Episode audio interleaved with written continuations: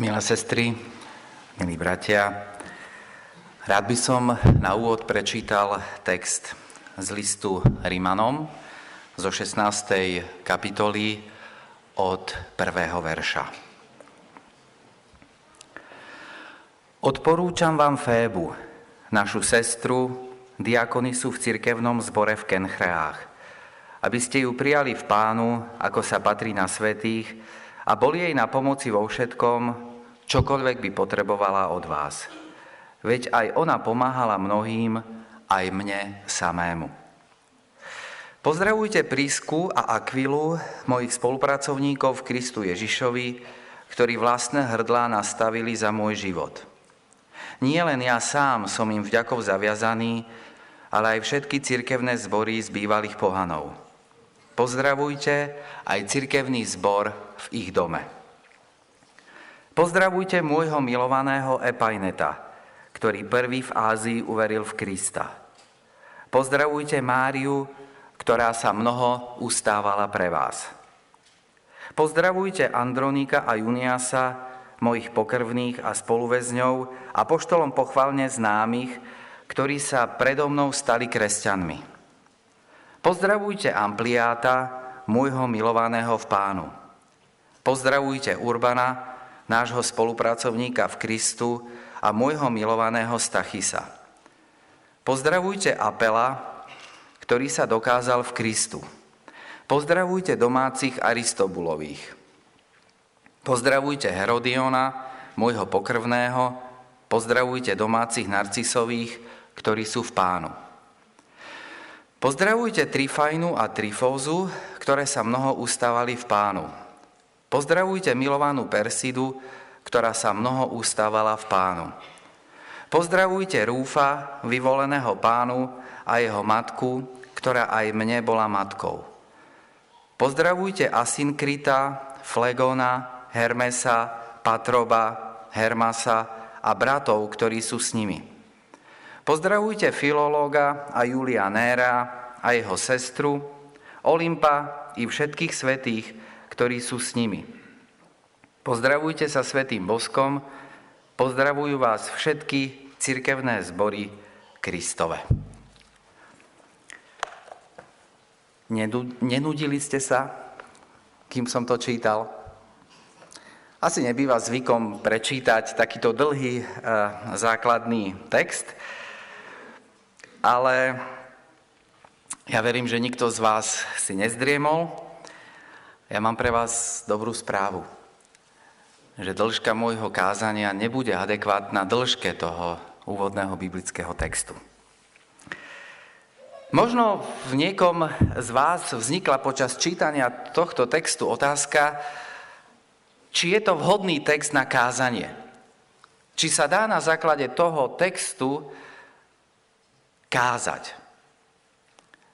Môžem sa dozvedieť z toho, čo som čítal, nejaké spásne posolstvo? Keď čítame niekedy písmo, tak sa nám zdá, že sú v ňom texty, ktoré akoby do písma nepatrili. Napríklad dlhé rodokmene, rôzne apokalyptické výjavy, ja neviem, opisy vojnových ťažení izraelského národa v starom zákone, možno niektoré podobenstva a tak ďalej. A ja osobne som do tejto kategórie dlhý čas radil aj Rímanom 16. kapitolu. Je to až také dôležité, aby to v Biblii bolo? Aby bol v Biblii na konci listu eh, takýto dlhý zoznam mien? Ja na teologickom e, seminári v rámci svojho predmetu, len tak okrajovo, sa dotknem e, so svojimi študentmi aj otázky, či Biblia je Božím slovom, alebo či Biblia iba obsahuje Božie slovo. Možno sa vám zdá, že je to taká hra so slovíčkami, ale ono je v tom určitý rozdiel. Pretože ak Biblia iba obsahuje Božie slovo, to znamená niečo v tej Biblii, v Biblii je Božím slovom a niečo nemusí byť, tak potom tento výpočet možno patrí práve do tej druhej kategórie. Možno by tam nemusel byť. Ale ak Biblia ako celok je Božím slovom, tak potom pri našom čítaní, pri našom štúdiu nemôžeme ignorovať ani tento výpočet mien, pretože verím, že je rovnako inšpirovaný ako všetky ostatné časti písma. A práve preto chcem dnes nad 16. kapitolou listu Rímanom spolu s vami uvažovať. Na začiatok mi dovolte niekoľko e, stručných poznámok k listu Rímanom ako k celku. List Rímanom napísal apoštol Pavel z Korintu niekedy v rozmedzi rokov 54 až 58 po Kristu. Hneď v tom prvom verši sme čítali, že ten list posiela po zborovej sestre Fébe. Zdá sa, ako keby spolahlivých bratov nemal práve k dispozícii. Tak e, ten list posiela do Ríma. Niektorí biblickí bádatelia sa domnievajú, že tento zoznam mien nebol pôvodne súčasťou e, listu, listu Rímanom a argumentujú tým, že nie je možné, aby apoštol Pavel poznal v rímskom zbore toľkých ľudí, ak tam predtým nikdy nebol. Ale ďalšia skupina bádateľov povie, že je to celkom možné, že e, vôbec nie je dôležité, či tam Pavel bol alebo nebol, pretože do rímskeho zboru sa po veľkom prenasledovaní e, v Malej Ázii, konkrétne v okolí Efezu, e, presťahovalo alebo uchýlilo veľké množstvo kresťanov práve z Efezu, kde bola veľmi veľká komunita kresťanov. A prečo by apoštol Pavel nemohol práve týchto ľudí, ktorých poznal ešte z Efezu, pozdraviť ako členov rímskeho zboru. Ale už nech to bolo tak alebo onak, nám to nebráni si hľadať odpoveď na hlavnú otázku, ktorou sa dnes chcem zaoberať, a to je otázka, o čom svedčia tieto mená. Aké posolstvo si môžeme zobrať pri čítaní tohto zoznamu mien do nášho života. Tou základnou odpoveďou na tú otázku je, že tieto mená v prvom rade svedčia o úzkom osobnom vzťahu apoštola Pavla k členom rímskeho zboru. Možno to nie je žiaden extra veľký objav, ale je to veľmi dôležité povedať. Tento výpočet, neviem, či to niekto z vás počítal, ale tento výpočet e, obsahuje vyše 30 mien. Ak si k tomu prirátame ešte rodinných príslušníkov, tak, predpokl- tak predpokladajme, že tých ľudí, ktorých Pavel v rímskom zbore poznal, bolo približne 50, 60, možno aj viac. A týchto ľudí apoštol Pavel, Pavel necháva osobne pozdraviť, pretože ich pozná. A nám sa takisto z času na čas stáva, keď sa stretneme e, s nejakými ľuďmi, s ktorými sme sa dlhší čas nevideli. Mne sa to stalo naposledy e, v Hronove, kde som bol pred týždňom a tam som stretol e, určitých ľudí, s ktorými som sa predtým poznal a, a keď sme sa lúčili, tak oni mi povedia, brat Pavlík, pozdrav svoju manželku a deti. A ten človek to môže povedať vlastne preto, že tú moju manželku a moje deti pozná, že ich niekedy stretol. My sa navzájom pozdravujeme. A to svedčí o tom, že medzi tým človekom a medzi mnou je určitý vzťah, je určité puto. Ak dáme niekoho pozdraviť, znamená to, že nám nie je ľahostajný. Že k tomu človeku predsa len máme určitý vzťah. Ja keď som začínal ako eh, kazateľ, ako začínajúci kazateľ v Banskej Štiavnici, tak jednou z prvých rád môjho vysveteného kazateľa dôchodcu bolo brat Pavlík, ty si musíš zachovať od členov svojho zboru určitý odstup. Ty musíš mať určitú autoritu a tak nesmieš vstupovať do príliš osobných, úzkých vzťahov e, s členmi e, svojho zboru. Nesmieš byť príliš osobný. Ale ja keď čítam tento list, keď čítam tento výpočet mien, tak mám presne opačný názor. Áno, niekedy riešime ten, ten problém, či už na úrovni zboru, alebo v práci, možno niekde inde, kde sa stretávame s ľuďmi a kde je odstupňovaná možno určitá zodpovednosť alebo určitá hierarchia.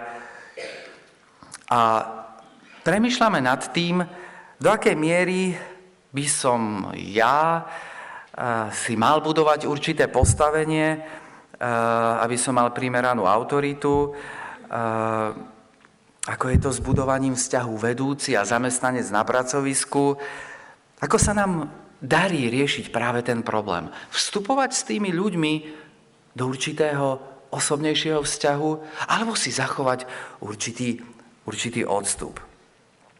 Áno, to vytváranie vzťahu, aj vzťahu kazateľ a člen zboru, prípadne vedúci mládeže a tí mladí ľudia v, zboru, v zbore, Eh, je, je riziko.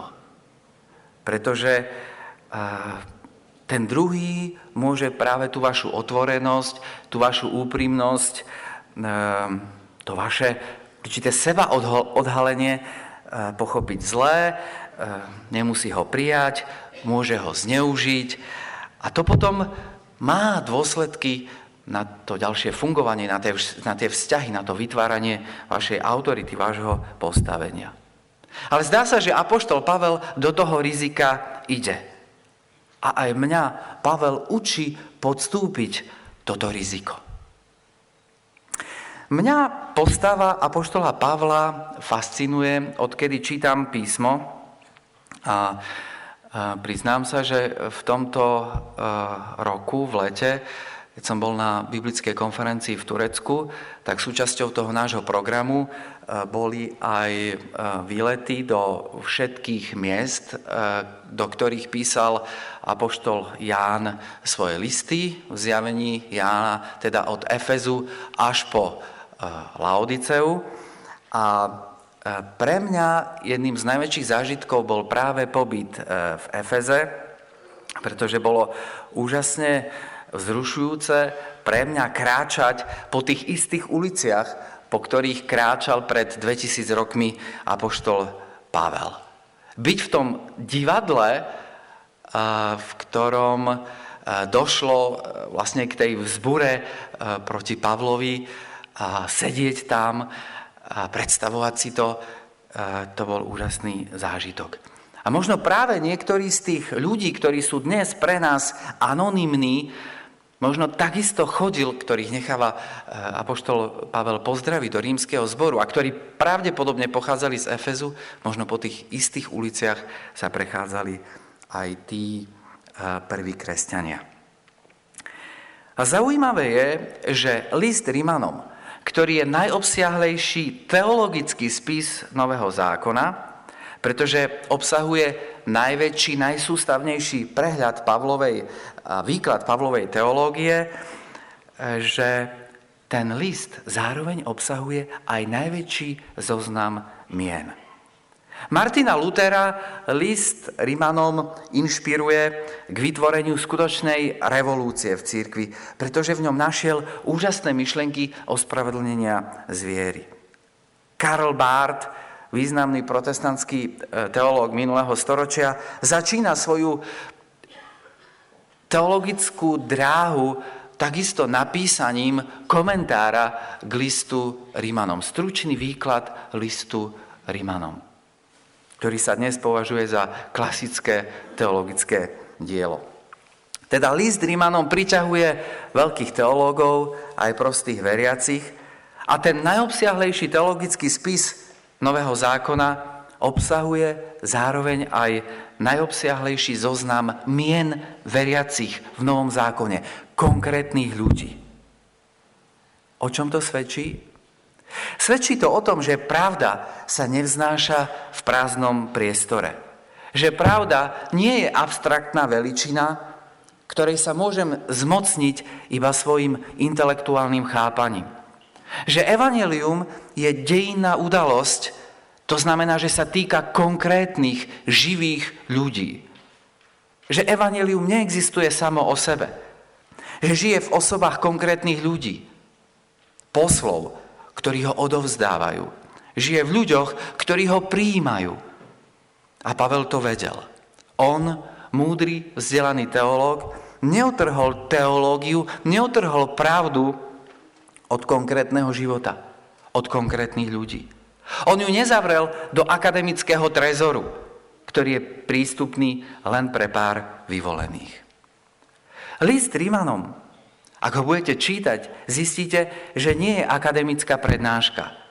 Je to osobný list kazateľa svojim členom, svojim milovaným bratom a sestrám. Niektorí biblisti dokonca tvrdia, že list Rímanom je Pavlova záveď.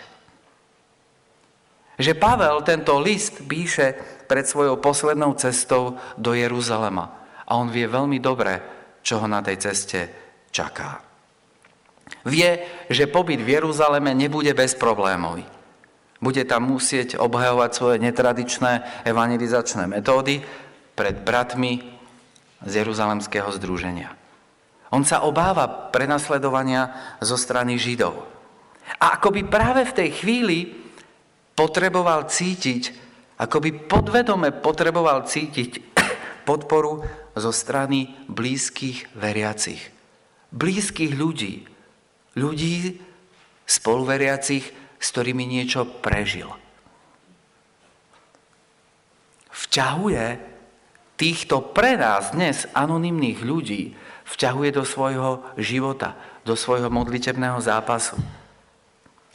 Hovorí sa, že údelom veľkých ľudí, vodcov, je byť sami. Že to je daň za tú v úvodzovkách slávu, ktorú im prináša to vedúce postavenie. Že ich údelom je byť sami, nemať priateľov. Je to aj je to aj údelom kazateľa? Je to, úloho, je to údelom uh, vedúceho administrátora v církvi? Je to aj údelom vedúceho mládeže v zbore? Že je sám? Že si nemôže vytvoriť osobný vzťah so svojimi mládežníkmi? Apoštol sa bráni tomuto pravidlu. Nechce byť sám. A on nie je sám. Ja som kazateľ, dlhé roky som bol kazateľom na zbore a sám poznám tento zápas. A možno ho v malom prežívate občas aj vy. Keď som bol na zbore, tak som sa z času na čas sám seba pýtal, ako ty poznáš svojich členov? Ako ich vnímaš? Čo ty o nich vieš? Čo vieš o ich osobnom živote? o ich osobnom zápase. Vnímaš ich len ako nutnú kulisu toho zboru, ako svojich podriadených, alebo ako nespokojné individuá, pred ktorými je najlepšie sa zavrieť v kancelárii za svojim počítačom. Koľkých ľudí by si vedel pozdraviť, ako apoštol Pavel po presťahovaní sa na iný zbor? Našiel si si v zbore skutočnú duchovnú rodinu a duchovných priateľov? Nie väčšej, väčšieho smútku v srdci kazateľa, alebo ak e, v tom zbore bude jeho rodina, alebo on sám nenájde blízkeho človeka. Nedajde niekoho, koho po presťahovaní môže pozdraví, tak ako to urobil apoštol Pavel. Je samozrejme, že e, Pavel pozná týchto veriacich, pretože sa s nimi stretával. pretože s nimi žil, pretože ich navštevoval. Modlil sa za nich. Preto si tie mená pamätá. Preto to, nie, preto to pre neho nie sú len štatistické veličiny, ktoré počíta, aby zistil, že či ich desiatky mu postačia na živobytie. Tak nezabudnime na to, či už pracujeme v zbore, v konkrétnej služobnosti, ako vedúci oddelení, alebo aj v iných oblastiach, kde sa stretávame s konkrétnymi veriacimi ľuďmi, s bratmi a sestrami. Pravda existuje len v pevnom spojení dvojice vzťahov človek a Boh a človek a človek. Všimli ste si ešte niečo dôležité, čo obsahuje tento zoznam mien a pozdravov? Čo je ešte napísané pri každom z tých mien? Je tam napísaná určitá charakteristika. Ale pozor, to nie je charakteristika výška, váha, ani rok krstu, ani dochádzka do zboru, ani zamestnanie, ani výška darov, ktoré tí členovia odovzdávajú. Féba mu pomáha vo všetkom. To je tam o nej napísané. Príska a Aquila nastavia vlastný život za Pavla. To je charakteristika.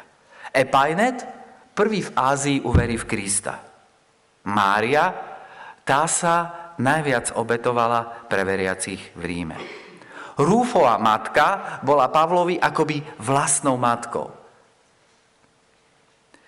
Samozrejme, rozsah listu Pavlovi nedovolí napísať o každom životopis, alebo všetko to, čo spolu e, prežili. Máme len kuse a neúplné správy o členoch zboru v Ríme. Ale s najväčšou pravdepodobnosťou, keby to Pavel mohol rozpovedať, tak by napísal nejeden zaujímavý príbeh. Príbeh plný duchovných zápasov a hľadania, ktoré on so spoluveriacimi prežíval. Koľko toho jeden o druhom vieme? A teraz nemyslím na také pikantné informácie, ktoré zaplňajú bulvári, ale koľko toho vieme o duchovnom živote toho človeka, ktorý možno sedí vedľa nás v modlitebni. Pavel nepozdravuje svojich kamarátov z vojny, pozdravuje tých, s ktorými má živú účasť na hlásaní Evanelia. A z tých charakteristík vidno, že tu nie sú len pasívni príjimatelia niečoho, čo hlása Pavel, ale tí ľudia sú spolu s Pavlom ochotní priniesť pre Evangelium neskutočnú obeď, neskonalé obete. Niekoľkokrát je tu napísané, že sa ustávali v pánu. Ja by som chcel mať takýchto členov zboru ako kazateľ. Chcel by som, aby moji študenti na seminári boli práve takíto členovia zboru. Chcel by som byť sám taký. A práve táto charakteristika robí to meno živým. Dovolte mi ešte urobiť e, teraz taký malý e, exkurs. E, niekedy je Pavel z môjho pohľadu neprávom obviňovaný z podceňovania žien. Vyčíta sa mu, že žiada, aby ženy v zhromaždení mlčali a tak ďalej. A ja už som vám spomínal, že som bol teraz v lete v tom Turecku a niečo e, z toho, e, z toho života e, v Pavlovej dobe som pochopil, keď nám ten turistický sprievodca rozprával pár informácií alebo uviedol nás trošku do dobového pozadia tej, toho, toho prvého storočia nášho letopočtu, keď vznikali tie kresťanské zbory v Malej Ázii. A my sme si v Milete prehliadali taký komplex e, budov, e, ktorý súčasťou boli kúpele a telocvičňa, liečebné domy, knižnica. No a jeden z mojich kolegov sa spýtal toho turistického e, sprievodcu, či v tých kúpeľoch a všade v tých knižniciach, liečebných domoch a všade vlastne v tej akoby takej rekreačnej oblasti, či na tom živote spoločenskom sa podielali aj ženy, či aj v tom, treba z tej telosvični cvičili spolu muži a ženy. A ten sprievodca ako sa na ňo tak ako zvláštne pozrel a hovorí, e, to v žiadnom prípade, proste všetko to, čo tu vidíte okolo seba, to všetko bolo záležitosťou čiste mužskou. Ano? Ženy mali jednu jedinú úlohu. Ženy boli doma a starali sa o deti. Vôbec sa nezúčastňovali na žiadnom spoločenskom živote. To bola výsada, to bola doména mužov. A predstavte si, že to je Pavlova doba. To je doba, keď e, tej spoločnosti vládnu muži. Také sú spoločenské pravidlá. A Pavel naopak aj v tomto zozname e, zahrňa e, teda do tohto zoznamu 8 žien. On oceňuje prácu 8, 8 žien a vysoko, vysoko ich hodnotí. Je to zaujímavé. Oceňuje to, čo ženy v církvi a pre církev robia. Mnoho sa ustávali v pánu. To je Pavlovo ocenenie práce žien v církvi. Ehm, aj v našich zboroch, podobne ako v ostatných kresťanských církvách, je nepochybne väčší pomer e, žien, alebo vyšší pomer žien e, v pomere k mužom. A je to úžasná výzva. Úloha ženy v církvi je dnes jedna veľká aktuálna téma aj pre nás, aj pre našu církev a pred nami tak ako to vidím ja, je ešte veľký e, kus cesty, aj kus odvahy, aby sme túto otázku riešili e, k ich väčšej spokojnosti. Viete, čo mi však pripomína Pavlov list Rímanov a jeho výpočet mien? Pre mňa je každý list symbolom toho veľkého Božieho listu, ktorý nám Boh posiela a z ktorého som čítal aj dnes, tohto listu. Pán Boh nám v tomto liste, ktorý mám pred sebou, takisto neposiela nejakú akademickú prednášku. Ten list posiela živému, konkrétnemu človeku. Ten list posiela mne, ten list posiela vám. Posiela ho tým, ktorých pozná pomene, podobne ako to bolo u Apoštola Pavla. On nás v tom liste všetkých tak symbolicky pozdravuje. Pozýva nás k spolupráci pri nesení Evanelia. A pre neho sme určite tiež viac, než len, než len anonym, než len, než len meno. Ja neviem, ako vyzerá nebeská kniha, o ktorej sa v písme viackrát hovorí, že sú tam napísané naše mená, ale možno, možno tam nie sú len mena, možno tam možno nejde len o zoznam, ale ja verím, že to, že ma Pán Boh pozná po mene, znamená, že o mne niečo vie. Že aj vedľa môjho mena je symbolicky napísaná určitá charakteristika. Charakteristika, ktorá odzrkadľuje to, že Pán Boh so mnou počíta. Že Pán Boh si ma pamätá, že Pán Boh o mne niečo dôležité vie a že ma Pán Boh v svojej službe potrebuje. A to je pre mňa strašne dôležité. To mi dáva určitú hodnotu, to mi dáva určitú motiváciu pre to, čo robím. Možno je tam napísané, to je ten a ten brat, ktorý veľkú časť svojho voľného času venuje práci pre zbor. To je tá sestra, ktorá sa na svojom pracovisku otvorene hlási k tomu, že je veriaca. Že pre ňu Ježiš Kristus niečo v živote znamená. To je ten a ten brat, ktorý sa rozhodol, že bude pomáhať tým ľuďom, ktorí sa ocitli na okraji spoločnosti. To je tá sestra, ktorá si možno radšej zvolila iné zamestnanie, možno menej platené, len preto, aby dokázala alebo aby bola verná tomu, čomu verí. A to, že ma Pán Boh pozná po mene, že pozná po mene každého z nás a že pri mojom mene píše určitú charakteristiku, že ma chce, že ma potrebuje, je pre mňa veľmi dôležité. Dáva mi to nové nasmerovanie v živote. Ja si prajem, aby takúto charakteristiku bolo možné čítať pri mene každého z nás. A mám ešte jedno veľké prianie. Ja viem, že nie je splniteľné, ale ja ho vyslovím. Ja by som veľmi chcel, aby bol Apoštol Pavel mojim kazateľom. Amen.